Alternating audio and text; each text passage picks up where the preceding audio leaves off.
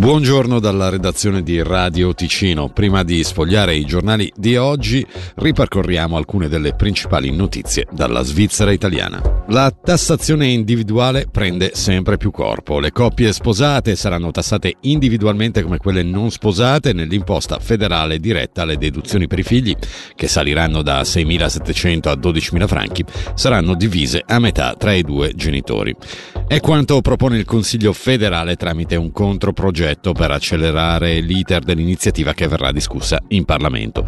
La modifica di legge potrebbe essere introdotta tra una decina d'anni e toccherà anche cantone e comuni. Sentiamo il consigliere nazionale PLR per il Ticino, Alex Farinelli. Ci sono due aspetti da chiarire. Uno, c'è chiaramente una questione amministrativa. Se si vuole andare in questa direzione vuol dire che ci sarà un certo numero di dichiarazioni fiscali in più, non il doppio, perché oggi tutte le persone che sono single o che vivono in una coppia in concubinato fanno già una dichiarazione individuale. L'altro aspetto chiaramente la messa in pratica, qui il Parlamento dovrà ancora determinarsi, però è ovvio che potrebbe esserci un minore introito fiscale, a un certo momento si parlava a livello federale di circa un miliardo in meno, che però vuol dire un miliardo in più che resta nelle tasche delle cittadine e dei cittadini. Il prolungamento a sud di Alp Transit non è per ora una priorità sull'asse del traffico internazionale.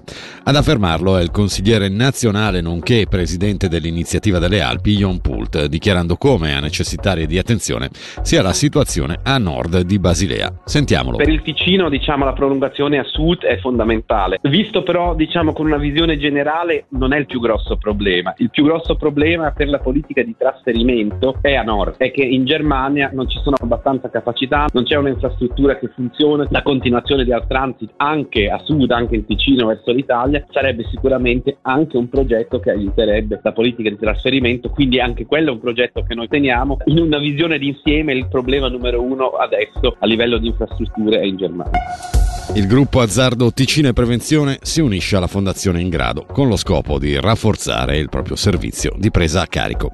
La decisione fa seguito a un numero di casi sempre più elevato e a un grado di complessità degli stessi che richiede un servizio sempre più forte e capillare. Servizio che il gruppo Azzardo Ticino non era più in grado di sostenere.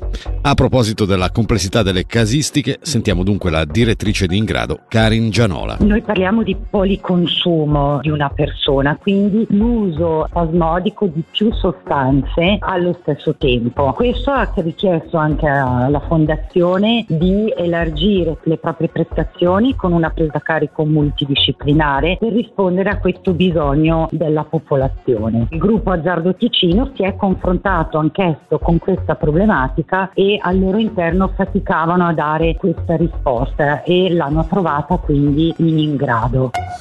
La meteo oggi coperto e piovoso. Dal tardo pomeriggio estensione e intensificazione delle precipitazioni. A basse quote temperatura minima attorno ai 7 gradi, massima 11.